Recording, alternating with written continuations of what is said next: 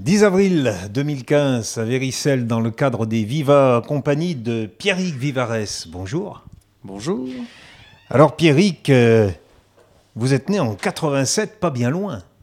Je suis né en 87, euh, pas bien loin. Enfin, j'ai grandi en 87, pas bien loin. Je suis né à Lyon, donc oui, pas bien loin aussi. Et j'ai grandi encore moins loin, puisque j'ai grandi dans les monts du Lyonnais, euh, notamment à Saint-Symphorien-sur-Coise. Donc euh, ce soir vous venez chanter en terre natale, si on peut dire, pas tout à fait natale, mais Ouais, terre de l'enfance. Bah, c'est- la région, en tout cas, ouais. C'est la région. Mais c'est chouette de, de- de revenir un peu aux sources. Vous, vous allez faire la première partie de, quelqu'un que vous connaissez bien, parce que lui aussi c'est un, c'est un Lyonnais. C'est un Lyonnais. Euh, Il y a toute une bande de Lyonnais. Il y en a beaucoup, il y en a beaucoup, et en plus, euh, en plus, c'est tous des gens super et qui font des choses super. Enfin, je, tous, je sais pas, je les connais pas tous, mais tous ceux que, que je connais et que j'apprécie en tout cas.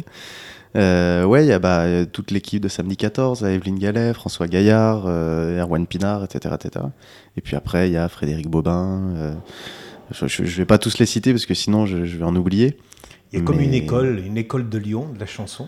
Ouais, je sais pas si c'est une école ou si c'est un, un élan euh, collectif ou si c'est juste un hasard, mais en tout cas c'est chouette. Vous faites partie du, du groupe que Les Ondits, justement avec euh, Frédéric Bobin. Euh, je faisais partie, voilà, je suis plus dans les ondits, mais effectivement j'ai commencé comme ça. Mais Les Ondits existent toujours. Les ondits existent toujours, ouais, ouais, ouais.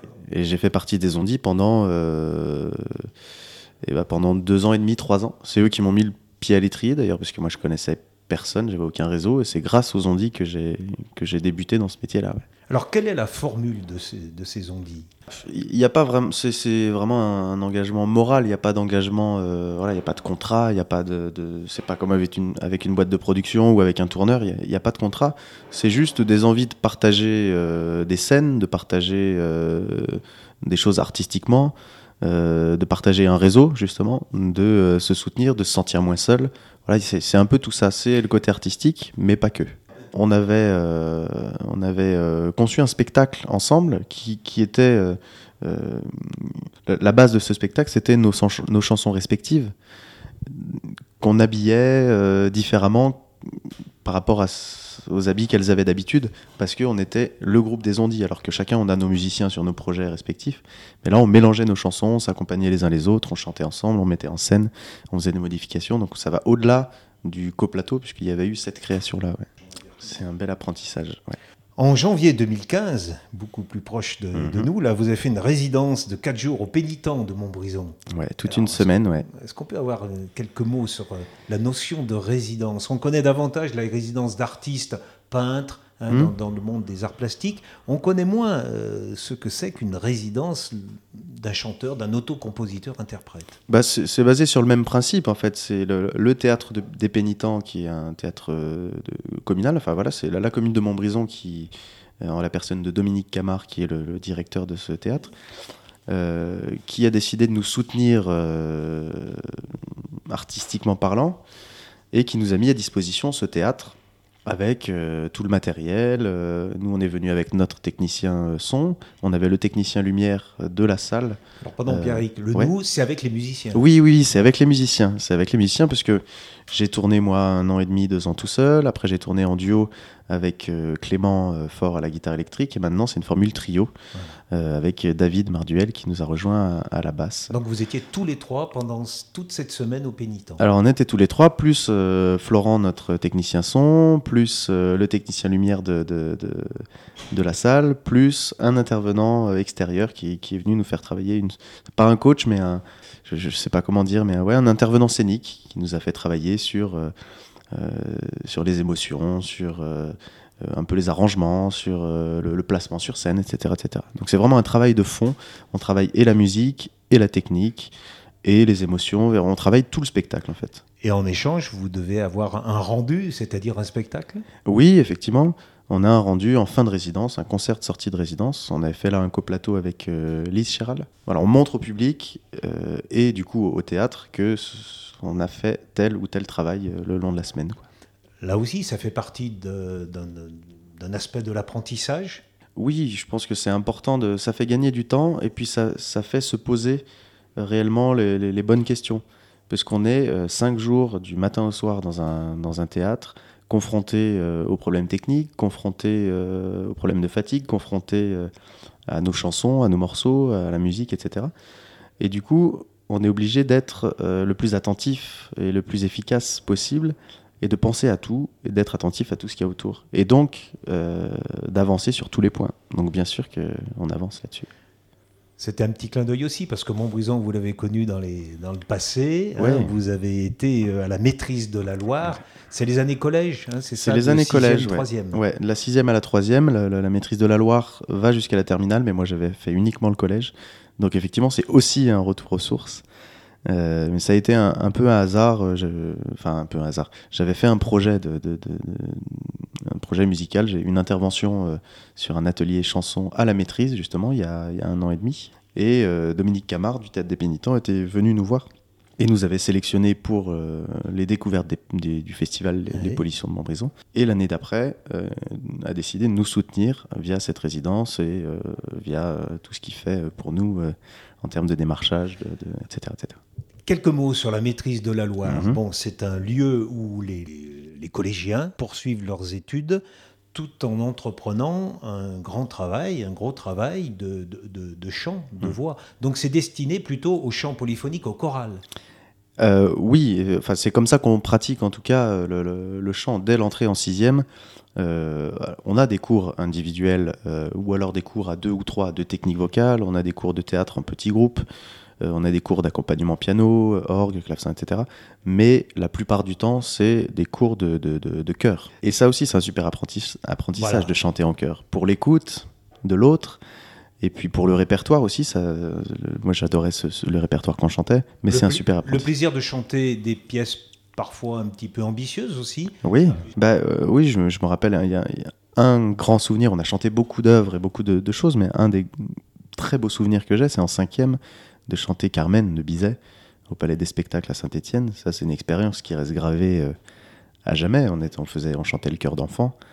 C'est une expérience de scène, c'est euh, la rencontre d'un orchestre, d'artistes confirmés, euh, de grandes salles, d'un public, etc. Et puis un partage d'émotions intenses. Je, vous ai entraîné un peu justement, mhm. un peu exprès sur ces trois facettes, en parlant d'elles comme des, des moments d'apprentissage. Ces apprentissages sont multiples.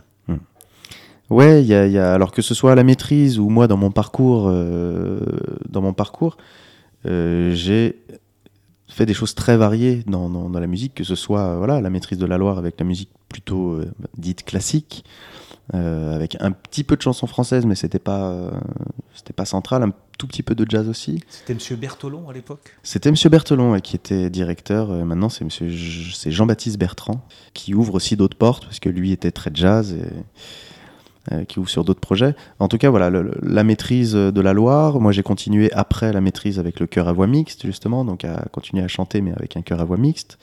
Euh, moi, mes expériences musicales de, groupe, et puis ce projet-là, chanson, tout seul, puis d'abord à deux, avec d'autres musiciens qui apportent leurs influences, et puis le troisième qui, qui apporte aussi ses influences. Et, et puis j'ai fait du chant, euh, du chant du monde. J'ai fait, enfin, je vais pas tout détailler quoi.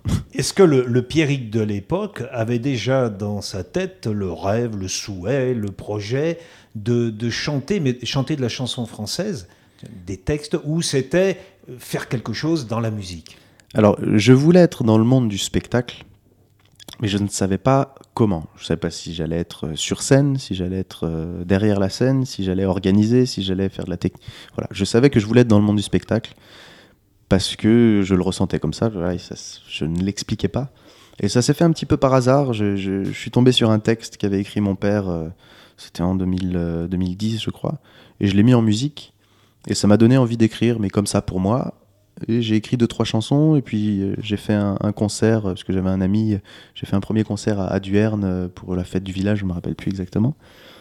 Et puis ça a plu et du coup j'ai fait un deuxième concert et puis un troisième et puis on m'appelait après pour faire des concerts et, pendant un an j'ai fait euh, peut-être 20 ou 25 concerts et je me suis dit tiens peut-être que je peux en faire quelque chose. Et, à l'époque j'avais que deux ou trois chansons puis je faisais des reprises du répertoire chansons françaises. Voilà et c'est venu petit à petit quoi. C'est venu petit à petit. Juste avant, il y a eu la découverte de la guitare. Parce qu'il n'y avait pas d'instrument à, enfin, à part la voix bah, Moi, je suis pianiste. À la base, j'avais fait beaucoup de, de, de, piano. mais c'est vrai que j'ai jamais vraiment exploité euh, le, le, fait d'être pianiste. Quoi. Je jouais pour moi. Euh, et effectivement, il y a eu la découverte de la guitare. Euh, alors, en deux temps, j'ai découvert la guitare ado euh, dans un groupe de ska, reggae. Euh, voilà. Quand j'étais ado, il y avait Clément justement fort qui, qui jouait avec moi. C'est comme ça qu'on s'est rencontrés. Et du coup, voilà, Clément, je trouvais qu'il jouait divinement bien et ouais, ça, ça m'intriguait. Et puis, surtout, euh, un guitariste tchèque qui s'appelle Jan Vaklavanek, que j'ai eu la chance de rencontrer, avec qui j'ai eu la chance de travailler un petit peu, et qui, qui, a une approche de la guitare complètement euh, bah, presque ésotérique et un rapport à sa guitare très, très profond et un rapport à la musique du coup très profond. Et, j'ai eu la chance de rencontrer ce, ce, bonhomme, j'allais dire, c'est ce grand homme, et de travailler avec lui. Découverte de la guitare, mm. première composition sur les textes du, du papa, mm. et puis tout doucement, bon, euh, des demandes. Donc on a l'impression, pas le hasard, mais les circonstances ont eu de l'importance. Ouais. Il y a des, comme des portes qui s'ouvrent, des fenêtres qui, euh, voilà, qui, euh, hein, qui s'entr'ouvrent. Mmh. Il y a ce que l'on décide et il y a aussi ce que les circonstances décident un petit peu. Ouais, bah, il, y a, il, y a, il y a pas longtemps, je, disais, euh, on me disait, Pierrick, tu, tu as de la chance. moi, dans ma tête, oui, j'ai de la chance de faire ce métier-là. et quand je dis j'ai de la chance, c'est j'ai de la chance et c'est aussi j'aide la chance. C'est-à-dire j'arrive à saisir les opportunités qui se présentent à moi. Et là, je crois que ça a été un peu ça, où bien sûr que j'ai toujours été musicien, que en plus j'étais dans une famille de musiciens, il y avait quelque chose qui était ancré, mais je pense que j'ai réussi à saisir les petits moments euh, euh, de vie qui, m'ont permis de, m'amener là où je suis, et je vais essayer de continuer à le faire pour continuer et aller le plus loin possible. On est dans, dans des circonstances, dans un environnement difficile pour la mhm. chanson française. Hein, ces dernières semaines, ces derniers mois, circulent des listes de lieux où il y avait possibilité de chanter, hein, ou des festivals, des mhm. petits lieux, des petites scènes comme ici, on se rend compte que tout doucement, il y a une petite peau de chagrin, alors que le nombre de personnes qui voudraient euh, aller sur les scènes mhm. est, grandissant. Mhm. Il y a quelque chose là qui, qui peut faire peur. Faire peur, je sais pas. Alors, c'est inquiétant dans le sens, euh, mais c'est inquiétant plus pour, pour la culture et pour, le, et pour le public. Bien sûr que c'est inquiétant pour les artistes, mais et ouais, ça m'inquiète plus pour le, pour le monde de la culture, et, parce que la culture, c'est ce qui nous définit, et, c'est ça qui est inquiétant. Après, euh, je ne sais pas trop comment me positionner euh, par, rapport à ça. Euh, je, trouve ça super, voilà, comme je vois les, les Viva ou n'importe quelle autre structure, que ce soit une petite association, une association moyenne ou une, grosse structure, qui est des gens qui, se démènent pour faire vivre la culture. J'ai plus envie de retenir ça, ce qui se passe plutôt ce qui se passe de bien plutôt que. que euh, c'est un bon choix, le choix du. Ouais, après, je, sans, sans, rester dans le déni, parce qu'effectivement, c'est une réalité et c'est pas simple. Et, d'ailleurs, si on. Je vais faire la même remarque que j'ai faite il y a quelques temps au même micro avec euh, Fred Bobin. Mhm. Dire c'est vrai que quand on regarde le public, les têtes sont plutôt grises. Euh, la chanson dite française, même interprétée par des gens, mhm. de, allez, des trentenaires en gros, n'attire pas. Alors tout, tout, dépend des lieux dans, le, dans, lesquels on joue. On a, c'est vrai que quand j'étais tout seul moi sur scène ou quand on était en duo, on était sur des scènes vraiment chansons françaises. Et plus ça va et plus on fait aussi euh, des scènes musique actuelle. Et où du coup, euh, là, c'est des, des, des, plus des têtes grises, c'est plus des, têtes blondes. euh, je, je sais pas comment l'expliquer ça. Je rencontre quand même beaucoup de jeunes dans mon entourage, pas forcément des gens qui me connaissent, des gens que je peux rencontrer, euh, des amis d'amis, qui euh, apprécient les mots, qui apprécient euh, la musique. Là aussi, je ne sais pas s'il y a une règle, mais... Il y a l'histoire de la langue française. C'est vrai que autrefois, on parlait de chansons françaises, on mettait récital. Maintenant, le mot, si on met récital, ça fait bondir, ça fait fuir. On parle de concert. Mais si possible, pas trop parler de chansons françaises. L'expression fait peur, elle mmh. aussi. Ce, que, ce qui est intéressant. Effectivement, effectivement, quand on parle de chansons françaises, on va tout de suite penser à quelque chose de poussiéreux. Je, vais faire des raccourcis avec les termes, mais on va penser à la chanson poussiéreuse. Qui, soit dit en passant, peut être poussiéreuse, mais peut être de la très belle chanson. enfin, poussiéreuse, peut être de la, vieille chanson, mais très très belle. Le château de Versailles est vieux et on le visite. Voilà.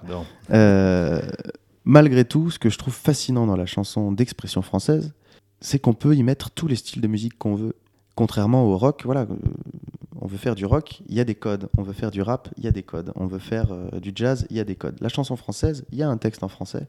Et on peut faire de la pop, on peut faire du jazz, on peut faire du rock, on peut faire tous les styles de musique. Et s'ouvrir justement d'autres scènes on peut faire de, la chanson vraiment chanson française, euh, je vais faire un peu cliché, mais avec un accordéon, avec, euh, mais on peut faire de la pop, on peut faire du rock, on peut vraiment tout faire, on peut tout exprimer, et c'est ça que je trouve fascinant, au-delà de, de, la langue, moi qui je me délecte de cette langue parce qu'elle est vraiment magnifique. Voilà, j'allais en parler.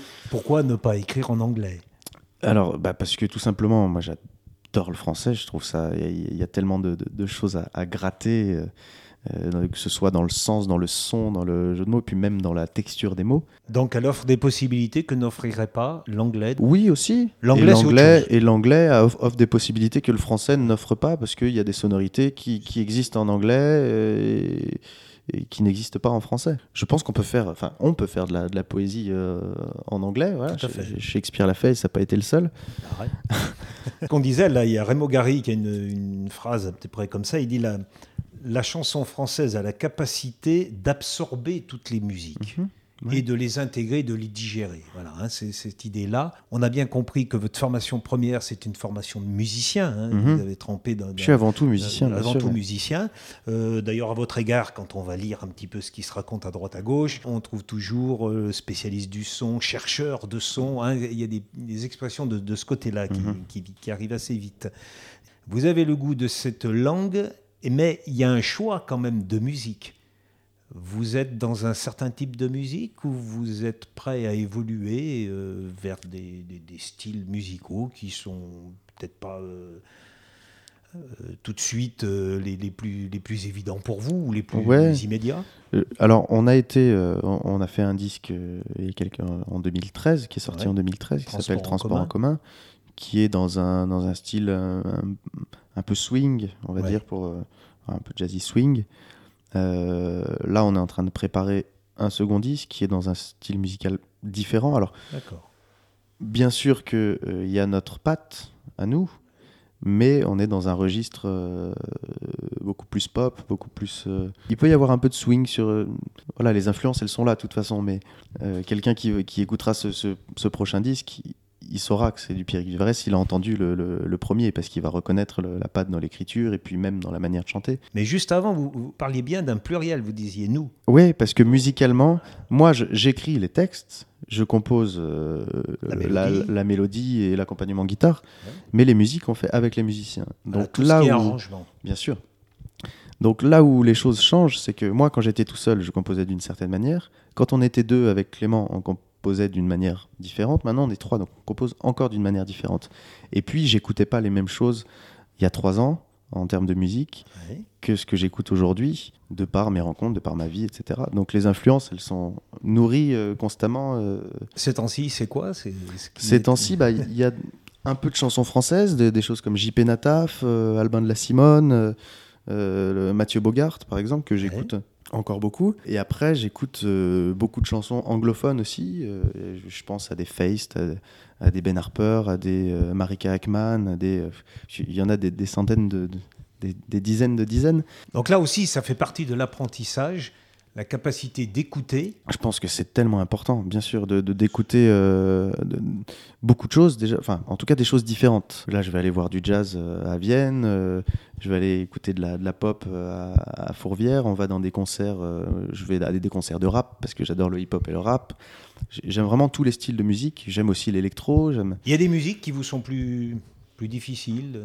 Oui, bah, les musiques qu'on entend en général dans les, dans les boîtes de nuit, euh, je ne suis pas forcément très fan, voilà, si c'est de la techno, des choses comme ça. Mais il y a de la musique électronique que j'aime beaucoup aussi. Je ne suis pas fermé à beaucoup de styles musicaux. Et je pense que c'est important. Euh, je, prends l'exemple de Clément, euh, qui a une culture très large musicalement, Clément, le, guitariste. Et ça se ressent parce qu'il sait jouer de tout, que ce soit de la chanson française. De, et ça, c'est comme ça que, on est un musicien euh, complet, je pense. Ce que l'on peut voir aussi lorsqu'on va visiter votre site, c'est le soin que vous accordez à la présentation, à la communication. vous présentez votre travail avec un côté extrêmement propre, mais on a envie de, regarder les pages, on a envie de, visiter tout ce qu'on nous présente. Vous avez même euh, quelqu'un qui s'occupe de la communication, Charlotte Desigo, c'est ça? Oui. C'est indispensable. Elle s'occupe bah, depuis peu de temps, en fait, depuis janvier 2015. On l'a rencontrée, euh, je l'ai rencontrée il y a peu de temps. Elle s'occupe de la communication, elle s'occupe de la production euh, également. C'est sa formation d'ailleurs. C'est sa formation. Tout en étant photographe. Voilà, elle est photographe et puis elle, elle travaille dans la production cinéma. Donc voilà, elle sait aussi vraiment de quoi elle parle, mais c'est sa formation en communication, en management aussi. Donc elle a un rôle assez large. Effectivement, moi, c'est mon, mon éducation, le, non pas l'apparence, mais de faire les choses, euh, des choses soignées en apparence, mais aussi euh, dans le fond, bien sûr. Ça, c'est pas juste. La forme vient après, enfin la, vitrine, elle vient après. On travaille le, fond et ensuite on. Mais je, le vois aussi sur, moi. Je suis comme ça. D'ailleurs, ils se moquent toujours de moi, euh, les deux musiciens, David et Clément, parce que je suis toujours euh, non, pas tiré à quatre épingles, mais toujours voilà un peu habillé, toujours à, voilà, à me coiffer, etc. Oui, je suis comme ça.